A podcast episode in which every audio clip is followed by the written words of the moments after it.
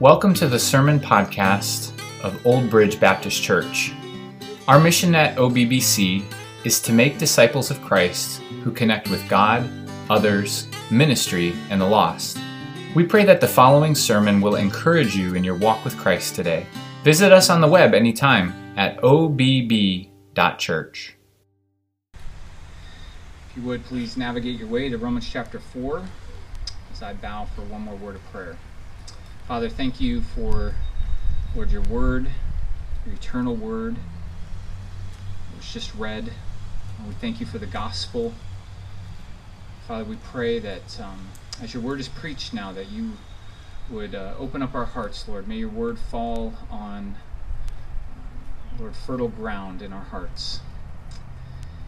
Father, we pray that your spirit would speak to us. And Lord, that you would do your work in our hearts. In Jesus' name we pray. Amen.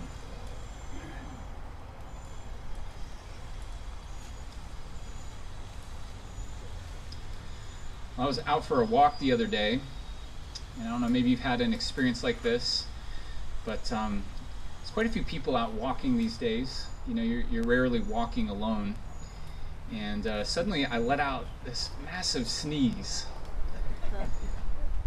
and I, I kind of it's kind of you know a new experience over the past couple months. You kind of look around like, does everybody think I have the coronavirus? You know, have you, you guys felt that?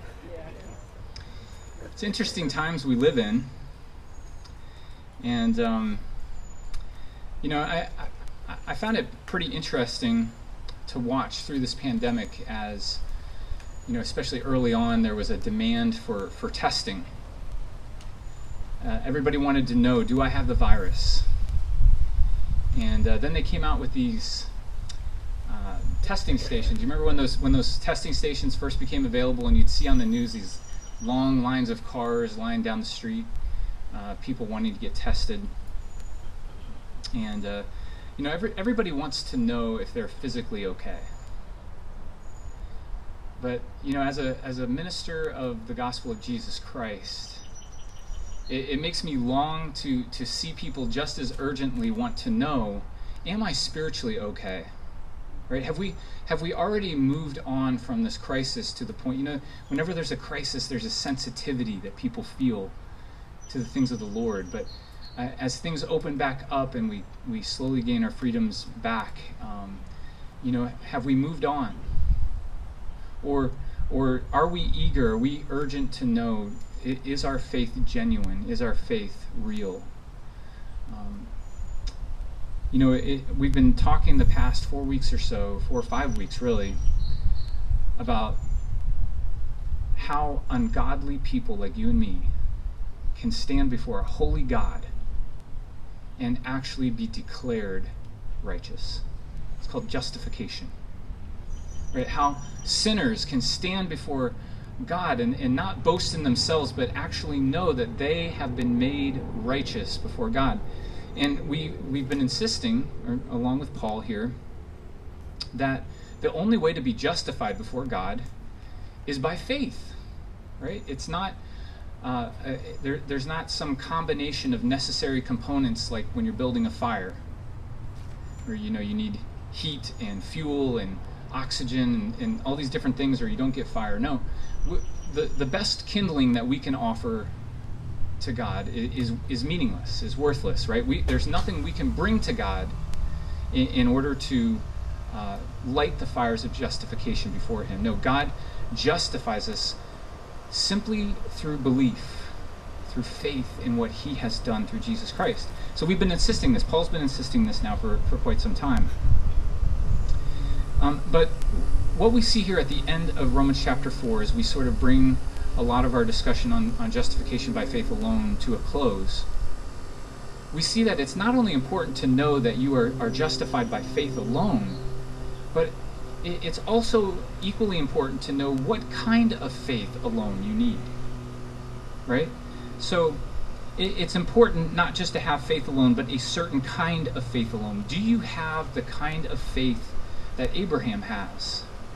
Right? If we are part of his faith family, he's the, the forefather of faith, and we are compared to him in this passage, then we need to know what kind of faith he had because the truth of the matter is there are a lot of different things that are called faith that in reality are, are no faith at all right there if you will there, there's sort of a lot of false positives out there as you test for faith um, there's a lot of things called faith that do not match what the scriptures teach.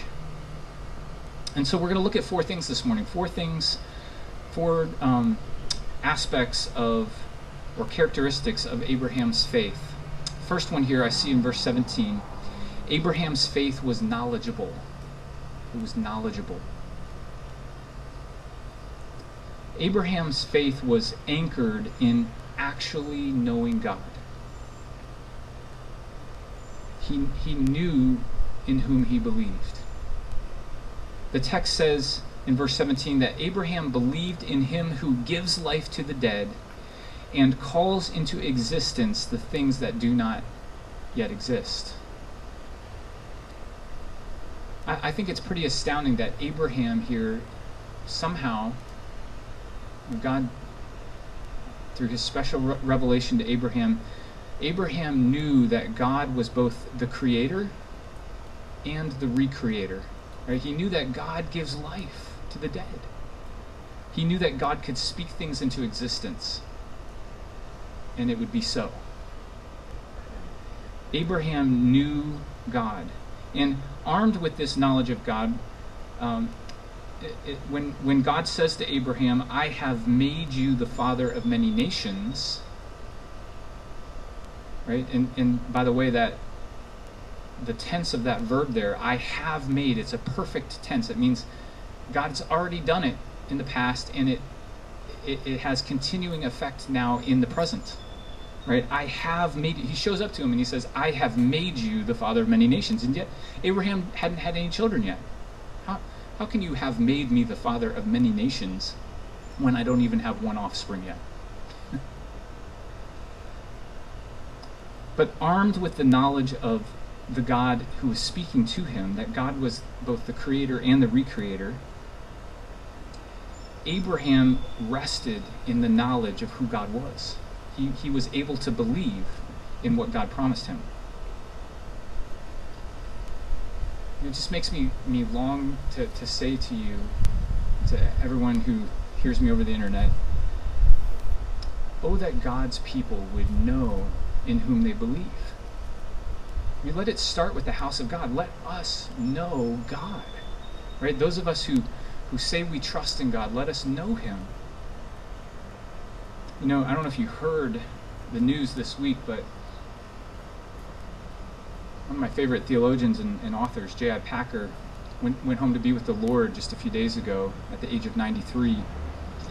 And um, as a result of that, I've, I've sort of been reflecting these past couple of days about just his massive influence on not only Christianity in general, but in, on me in particular. And, um, you know, on a, on a popular level, this book is probably one of the, the biggest influences that he had. It's called Knowing God. And I've sort of touted this from the pulpit before that if you've never read this book, this is worth your 10 bucks, you know, to, to buy this book and, and to read it. Um, but anyways, in this book, knowing God is what we're talking about. Know, Abraham knew God. His faith was knowledgeable. J.I. Packer, he says this. He says, a little knowledge of God is worth more than a great deal of knowledge about Him. Right? A little knowledge of God is worth a whole lot more than than a whole lot of knowledge of simply about God. Right? So the, the implication being you can know a lot in your head about God, but to really know of Him in your heart is, is what's key.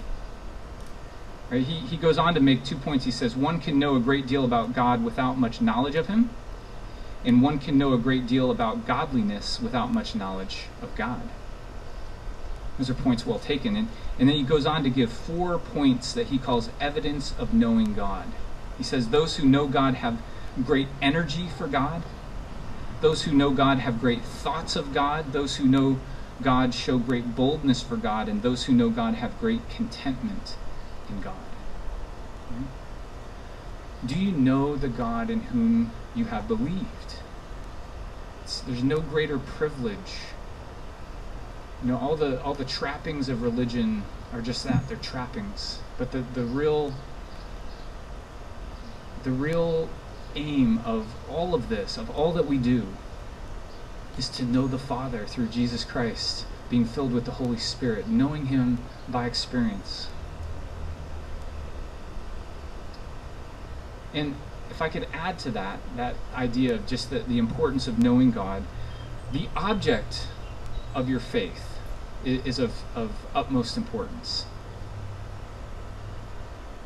You know, both sets of extended family between Michelle and I, my, my parents and my sister and her parents and her sister, all live at least a day's journey away by car, right? And so imagine with me for a moment that my family and I, we, we load up into our minivan and uh, we take a family va- vacation to go see the grandparents. Right? And before we, we take that trip, the, I make sure the van looks great. Right? I take it to the car wash, I get it washed, I vacuum it out, I get it all, all ready to go, we get it loaded up. And I just have great confidence in this van. I put a lot of faith in this van. But meanwhile, under the hood, I don't know it, but the, the, the transmission is on its last legs. Right? It doesn't matter how good I feel about that van if the object of my faith is is not reliable, right? That van is going to fail me. It doesn't matter how strong my faith is in it. It, it can fail me. You, you, can. I heard Kent Hughes, or I read Kent Hughes this week. He talked about it uh, in terms of ice. You can have great confidence in thin ice, right? But that that confidence is going to fail you. You're going to plunge through that ice and, and, potentially die in your faith. On the other hand, let's say that even though maybe there was nothing wrong with my van, let's say I was a, a nervous type of person and I was so nervous that my van was going to break down, even though there was nothing wrong. Get in my van and maybe I'm, I'm white knuckling it all the way down to the grandparents' house, right? But I arrive because the van is solid right? So the, the, the strength of my faith in the van is not as important as the trustworthiness of the object of my faith. And the same thing is true when it comes to God, right? The strength of your, your faith is important, and, and Paul's going to be talking here about uh, the strength of Abraham's faith, but it's not as important as the object of your faith. And when you know who God is and you know that He is worthy of your utmost confidence, um, you can know that the object of your faith is is is worthy of of all of your trust. Um, God is worthy of your assurance. This reminds me of, of the hymn, I Know Whom I Have Believed by D.W. Whittle. In the, in the fourth verse of that hymn, he says, I know not what of good or ill may be reserved for me. Of weary ways or golden days before his face I see. But I know whom I have believed, and I am persuaded that he is able to keep that which I've committed unto him against that day. That's the kind of faith that Abraham had. It even says here in this passage down in verse 21 that he was fully Abraham was fully convinced that God was able to do what he had promised. It comes from a knowledge of who God is. Is your faith in a, in a real knowledge of, of who God has revealed himself to be? Do you know about God? Or do you know of God personally? Test your faith, right? Test your faith with these sorts of questions and press on to know Him truly. Verse 18 here,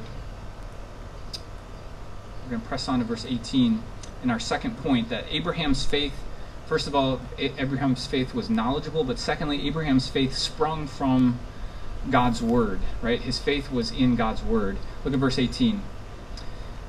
It says, In hope, Abraham believed against hope.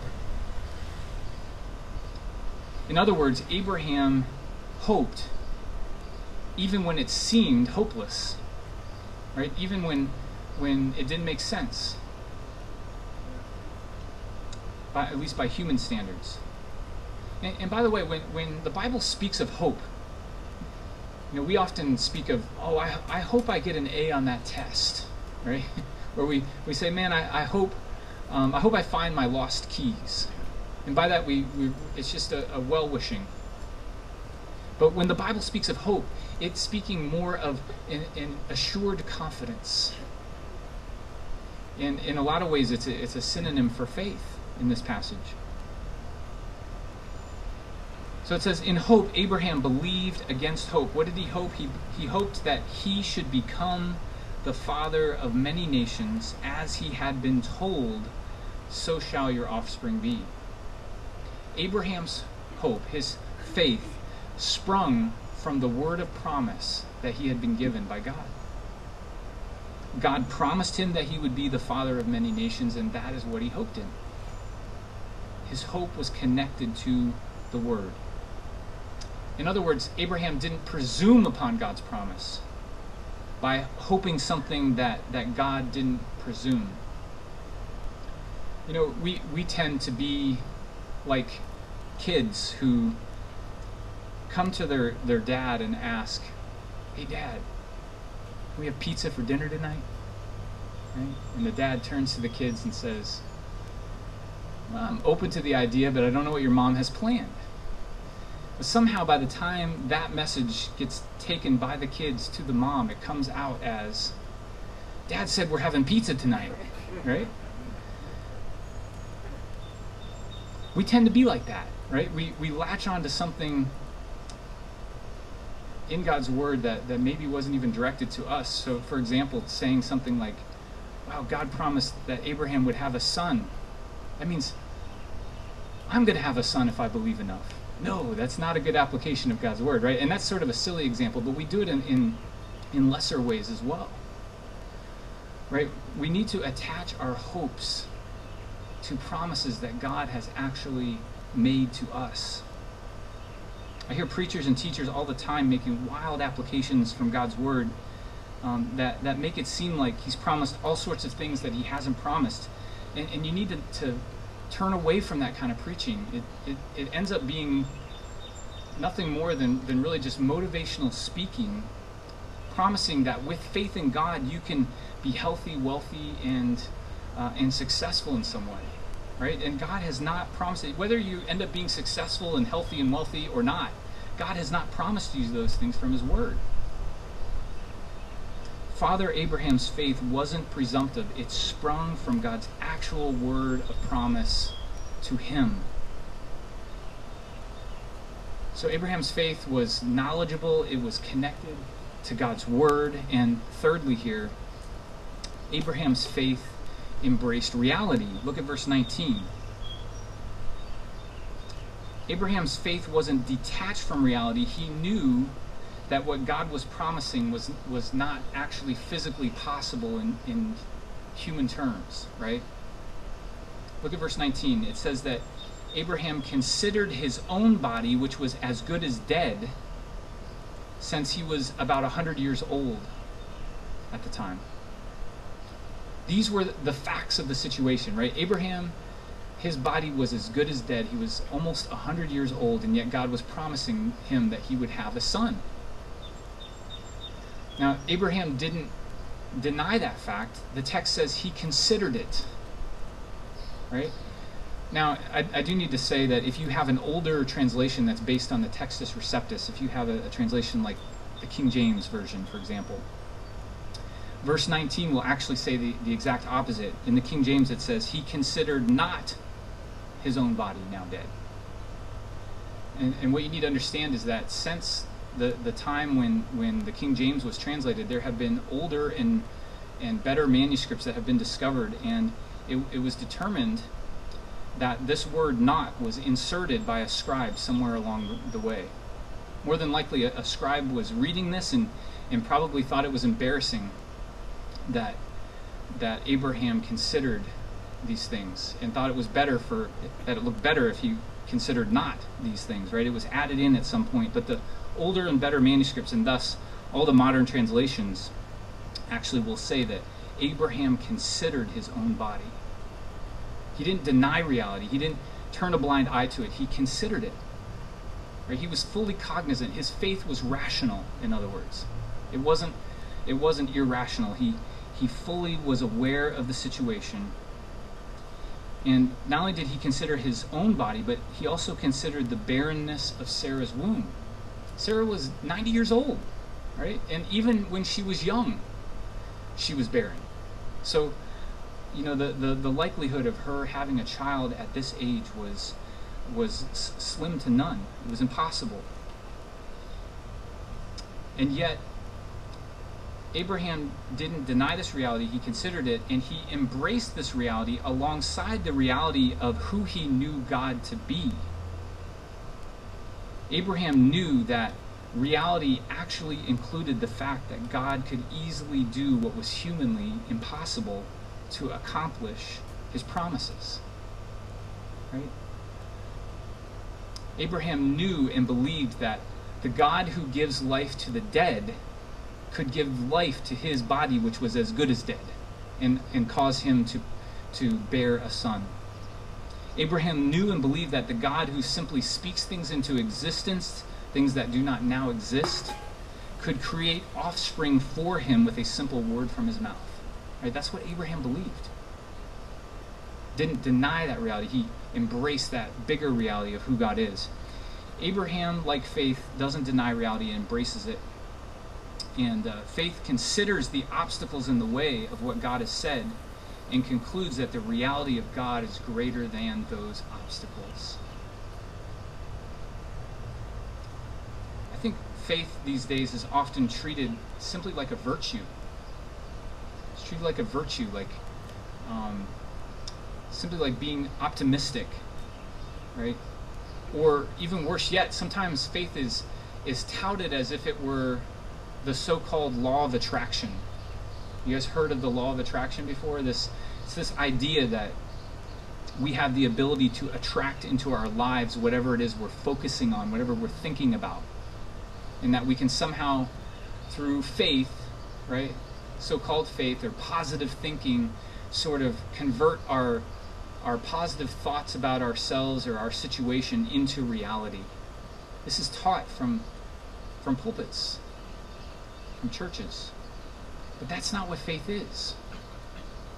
Right? The, the so called law of attraction will, will teach you to, to say things to yourself like, I am blessed, I am strong, I am healthy, I am talented.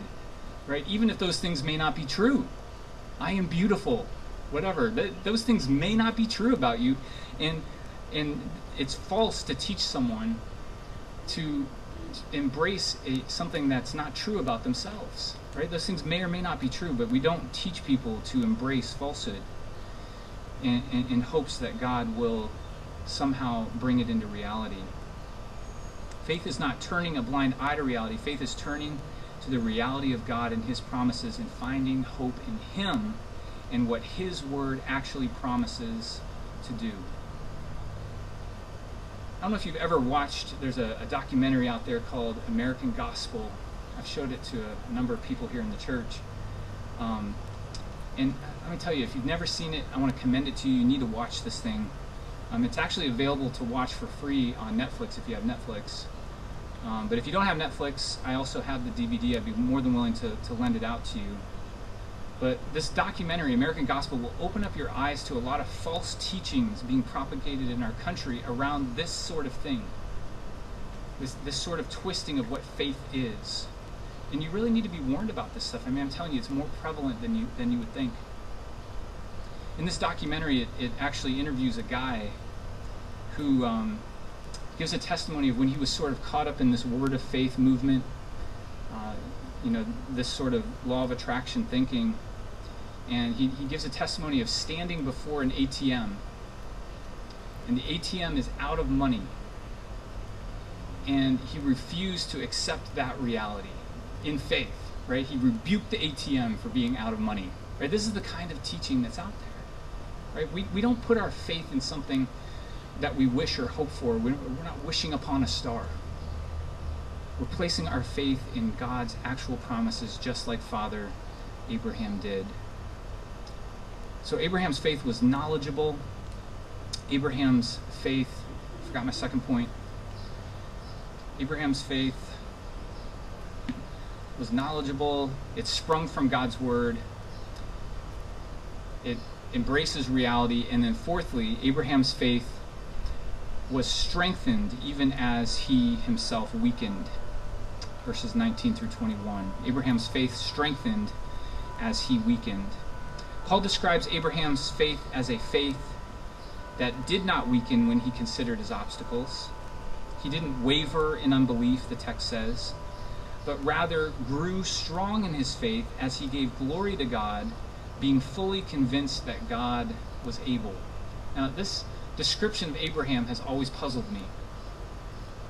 I don't know if it, if it has puzzled you as you've read it, but if you know the story of Abraham, if you go back to the book of Genesis, Abraham, from my perspective, Abraham's story is riddled with, with sinful choices and, and checkered with unbelief. Right? Let, let's list some of those things, right? Both he and Sarah, when he heard the promise from God, what did they do? They laughed. They laughed at the giving of the promise, right? Um, secondly, Abraham, in in fear, not in faith, hid the fact that his wife was his wife and told a half truth, saying that that Sarah was actually his sister to, to um, protect himself first from Pharaoh and then from Abimelech, two kings. And then, thirdly, and this is probably the most significant one, Abraham and, and Sarah, in an attempt to fulfill the promise of God that they would have offspring, sort of try to tried to bring that about according to the flesh. And, and Sarah hatched the idea to give Abraham her servant, Hagar, so that Abraham could have a child. Not through her, but through her servant. That was sort of their, their way of trying to uh, bring the promise into reality in their own strength, right? um, and, and sort of in, in an odd way. So it's clear here that, that even though I think I think what the way we can reconcile this, what, what Paul says here when he's describing Abraham, this is actually very encouraging, I think. That Abra- that Paul looks back on Abraham in the book of Genesis, and even with his checkered history, Abraham sees, or Paul sees in Abraham a faith that did not waver, that did not weaken, but actually grew stronger over time. Right? It was the trajectory that, that Paul's looking at here. It was the fact that Abraham's faith persevered, even through trial, even through failure, even through difficulty. As, as Abraham's body weakened and his own ability to fulfill the promise became more and more absurd. Abraham never gave up hope, and that is true. His faith did not waver. It actually grew stronger over the years, not because of Abraham's faithfulness to faith, but because of God's faithfulness to him. The text even says here that in this faith, it was the type of faith that gives glory to God, right? As he gave glory to God. All the glory goes to God for the, the perseverance of Abraham's faith, and all the glory goes to God in your life of faith as well. As you step through various difficulties and trials in your life, and you come through that, that tribulation, through that difficulty, and you look back and you say, Man, why didn't I lose my faith through that? you look back and you say, Man, as a matter of fact, God used that difficult situation that could have crushed my faith he used it to grow it stronger. Right? And then you praise God and you give all glory to Him. That's the kind of faith that we're talking about. That's the justif- justifying kind of faith. This is the experience of, of every Christian pilgrim. We must all, I think, learn the lessons of 2 Corinthians 12, 9, and 10, where, where Paul speaks of having a thorn in the flesh right? And what he prayed uh, that the Lord would take it away multiple times. And, and what did the Lord say to him? He said, "My grace is sufficient for you," right? And my my power is made perfect in what? In your weakness. We, we must all learn those sorts of lessons and we must all learn the lessons of 1 Peter chapter 1 verses 6 through 7 where, where Peter talks about our, our faith being tested as genuine, more precious than gold, right? Through the furnace of trial. There is a tested genuineness of faith that emerges on the other side. And it's more valuable than the most precious treasure that this world can think of, like gold. These are sometimes the experiences that we learn by faith. True Abrahamic faith strengthens even as you are, are weakened. So, to summarize here, it's important not just to have faith alone, but a certain kind of faith alone. Do you have a faith like Abraham's faith? Abraham's faith was knowledgeable, it sprung from God's word, it embraced reality, and it strengthened even as he weakened. It persevered. As Christian pilgrims, we too, like Abraham, find ourselves somewhere between faith and the fulfillment of our faith, don't we? We, we, we find ourselves, as, as theologians sometimes say, we're, we're in between the already and the not yet. Right? There are certain things that are already true that God has promised and we already have received them. But there's also a whole host of things that we are looking forward to that are not yet fully realized in our life. We're between the already and the not yet, between faith and fulfillment, or the way Paul Tripp put it, he said that we are at the intersection between promise and reality. It's where we find ourselves. That's the that's the, the, the road that we as pilgrims are walking. And so how do we apply this text to our lives as, as those who are at this intersection between promise and reality? We don't really have to do a lot of work here. Paul actually bridges us to the application himself right here in the text. And, and what I see here is in verses 22 through 25 that Paul bridges the, the promise given to Abraham. He connects that directly to the promise given to us in the gospel. The gospel is our promise that we are to latch onto the way the way Abraham latched onto the hope of receiving a child, we are to latch on to the gospel. The gospel is our promise. Look at verses 22 through 25 here. Paul says that that is why his faith was counted that having this kind of faith is why Abraham's faith was counted to him as righteousness. But the words it was counted to him were not written for his sake alone, but for ours also. It will be counted to us who believe in him who raised from the dead Jesus our Lord.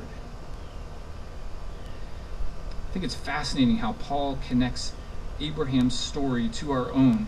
Abraham, who lived thousands of years ago and walked and talked with God and was promised these things that maybe we don't immediately connect with, like having being the father of many nations and receiving a, a child by faith.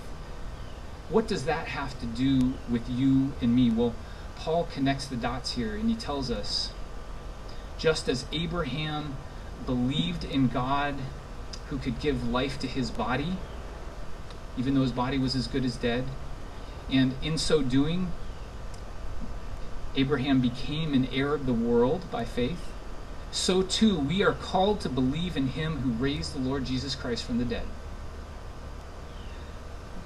Jesus, who was delivered up for our trespasses, verse 25 says, and was raised for our justification. He was delivered for up for our trespasses. Isaiah 53, the Old Testament reading we had this morning, makes it clear that God delivered up his own son. Much like in the story of Abraham, later God would ask Abraham to take that promised, promised son that he had received and take him up to the mountain and to deliver up his son to death, right? As a, a picture of what God himself would one day do. But God stopped him in the nick of time, right? And, and, and supplied for Abraham a substitute. Jesus was delivered up for our trespasses. Isaiah foresaw that Christ would be wounded for our transgressions.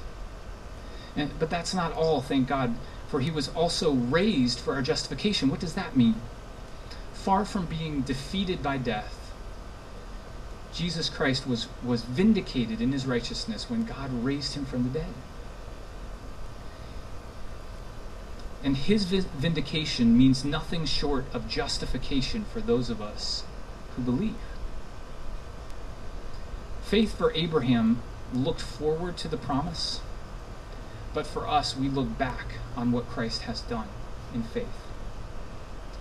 Will you repent of your sins and believe in him today? And for those who have already done that, for, for those of you who are already Christians, I want to encourage you this morning don't settle for mere optimism. Don't follow the crowd in turning faith into a mere law of attraction. Don't take your eyes off of Him in the intersection between faith and fulfillment, between promise and reality. I, I want to encourage you in two ways specifically. One, know the object of your faith. Get to know better the object of your faith. Remember this morning that the object of your faith is completely reliable. You know, you can spend your days stressed out and anxious, not fully, you know, trusting and, and, and, and wondering if, if the object of your faith is going to let you down. But as Christians, we don't need to do that. The object of our faith is sure. You can cast your cares upon Him because He cares for you. And you can take everything to Him in prayer and know that the peace of God will guard your hearts and minds in Christ Jesus. Turn off the TV, turn off the phone, open up your Bibles, and read His Word and get to know Him. Get down on your knees and pray to Him and know Him through the fellowship of prayer. Christian, know the object of your faith. And even challenge you to go deeper by, by maybe reading a book like Knowing God. Dig deeper in, in even with those saints who have gone before you and have have shared their experiences and what, what they have learned from God and His Word. So know the object of your faith, and secondly, know the content of His promises. Hide His gospel centered promises in your heart read a, a quote from Paul David Tripp this week where he said this. He said, Think about it. When you or I are called by God to wait for an extended period, as Abraham was, often for us, our story of waiting is a chronicle of ever weakening faith. The longer we have time to think about what we're waiting for, the longer we have time to consider how we have no ability to deliver it and the longer we have to let ourselves wonder why we have been selected to wait, the more our faith weakens. But not so with Abraham. We're told in this passage that during his time of protracted waiting, his faith actually grew stronger. And the passage tells us why.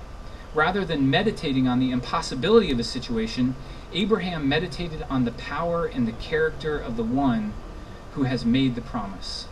The more Abraham let his heart bask in the glory of God, the more convinced he became that he was in good hands. Rather than a cycle of discouragement and hopelessness, Abraham's story was one of encouragement and hope. Why? Because he meditated on the right things. Christian, in addition to knowing the object of your faith, let me encourage you to know and treasure the gospel centered promises that He has made to you. Right? Hide them in your heart. God maybe hasn't promised you a child. He maybe hasn't promised you that you'll inherit uh, a certain tract of land or a house or, or what have you, or money or promotion, fill in the blank. But He has promised you so much more in the Lord Jesus Christ and in the gospel promises of justification by faith that we've been talking about. So hide them in your heart and cherish them. Pull them out and out of your heart on a regular basis and meditate on them and rejoice in them. My family and I have, have just recently started a, a scripture memory program uh, that actually there's an app for it called Fighter Verses. And there's about two or three verses a week that you memorize, and we're doing it together. And uh, i have been telling everybody about it and just want to invite you to join us with us if you want to if, if you're like man i really need to, to hide more of god's promises in my heart. I really need to hide more scripture in my heart. And um, really want to be able to do what you're saying here, be able to pull out these these precious promises and just meditate on them instead of thinking about my circumstances or, or the negative things in my life. Um, why don't you join with me and my family? Download that app and, and join us. You can be memorizing the same scriptures that we're memorizing on a weekly basis, and in so doing, be encouraged to hide God's word in your heart. If you want more information about that, feel free to come and talk with me. So, uh, those three points of application for you this morning know the gospel is your promise, focus on that. Secondly, know the object of your faith. And thirdly, know the content of his promises, treasuring them up in your heart. Let's pray. Father, thank you for your precious promises to us through Jesus Christ our Lord. Father, I thank you that, um, Lord, though we are, are sinful and ungodly, Lord, you have promised to us